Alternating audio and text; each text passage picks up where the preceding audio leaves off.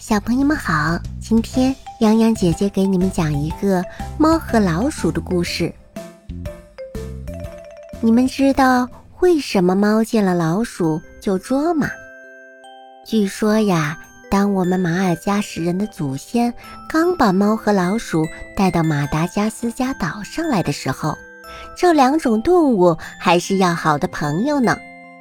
那今天为什么猫见了老鼠就捉呢？原来有一个故事，那只最先带到岛上来的猫叫萨卡，那只最先带到岛上来的老鼠叫拉沃拉瓦。猫好轻信别人，同时又有点爱面子；老鼠很滑头，同时又有点做事轻率。这天不知为什么，老鼠想出了一个坏点子，要捉弄一下猫。亲爱的猫大哥，我有一个秘密，一直瞒着别人，但我不想瞒你。假如你喜欢听的话，我就告诉你。喜欢听，当然喜欢听，快告诉我吧。难道我还不够朋友吗？这还用说？你是我最信得过的朋友。不过你得保证不讲给别人听。而且还应该再提出一次请求才行。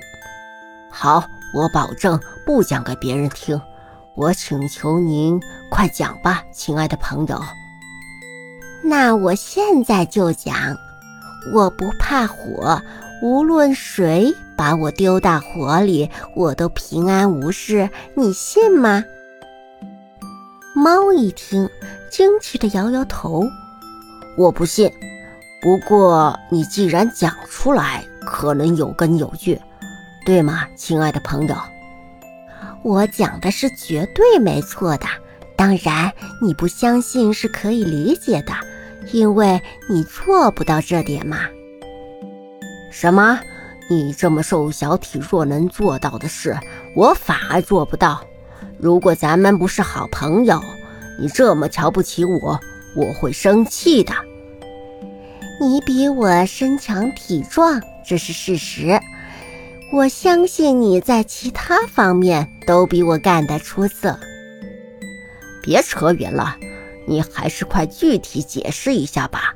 你的秘密到底是怎么一回事？老鼠拿胡子遮住脸，笑了笑，回答：“哼，好。”咱们去玩钻火堆的游戏，到时候你就明白了。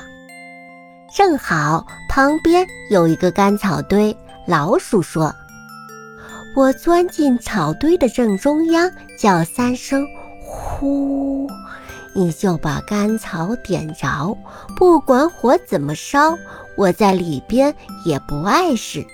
这儿有两节木块。”等会儿你去摩擦它们，让它们发热引火。接着老鼠又说：“现在我把我念的咒语先告诉给你，你要像我一样背得滚瓜烂熟才行。这条咒语是‘火对我毫无威胁’，你重复一遍。或对我毫无威胁。很对，就是这个咒语。”老鼠一边称赞，一边钻进了草堆。一进草堆，老鼠赶紧偷偷地在地上挖藏身的洞。你在干什么呀？你到草堆中央没有？老鼠一面挖洞，一面回答：“我还没找好坐的地方呢。你加紧摩擦木块吧。”要不停地摩擦，直到冒火星为止。过了一会儿，猫又问：“木块发热了，火星快冒出来了，你准备的怎么样了？”“快了，再把几根小树枝整理整理就行。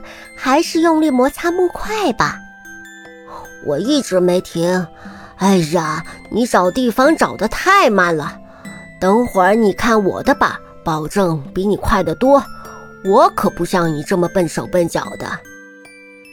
你说的我相信，你比我能干，当然找地方找的比我快了。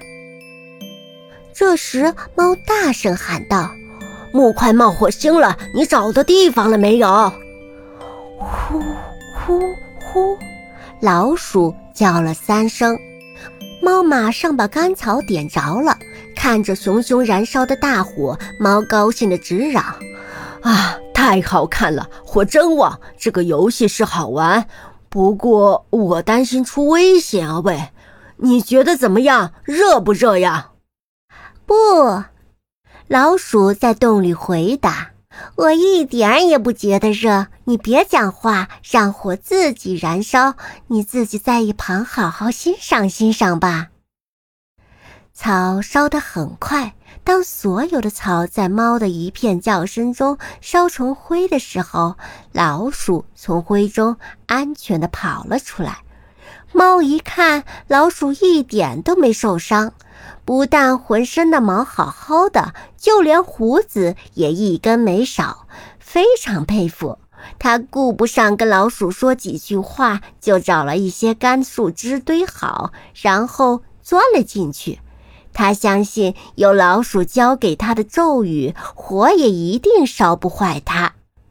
很快，猫在树枝堆里就叫了起来：“呼呼呼！”老鼠也用摩擦木块的办法点着了火，烈火一下子腾的上了天空。天真的好清醒的猫，在树枝堆里当然想不到挖洞，它只是一遍又一遍的念咒语：“火对我毫无威胁，火对我毫无威胁。”但是火越烧越旺，它也越来越觉得热。当他被火烧得浑身火辣辣疼的时候，再也忍不住了，不由得拔开树枝，猛地窜了出来，不停地在草地上打开了滚。因为身上已经着了火，后来身上的火虽然说灭了，可漂亮的厚厚的毛还是被烧焦了不少。他气得大骂老鼠缺德。老鼠这时才感到玩笑开得太过了，他不好意思再待在这儿，赶紧偷偷地溜之大吉。而且从此以后，他一直不敢再见猫的面了。猫萨卡和老鼠拉沃拉瓦以后是不是碰到了？猫是不是报了仇？但是猫肯定把自己上当的经过告诉给他的孩子听，他的孩子又告诉给了自己的孩子听，这样一代一代的讲下去，使所有的猫都对老鼠恨之入骨。这就是为什么老鼠喜欢打洞，为什么猫见了老鼠就捉的原因。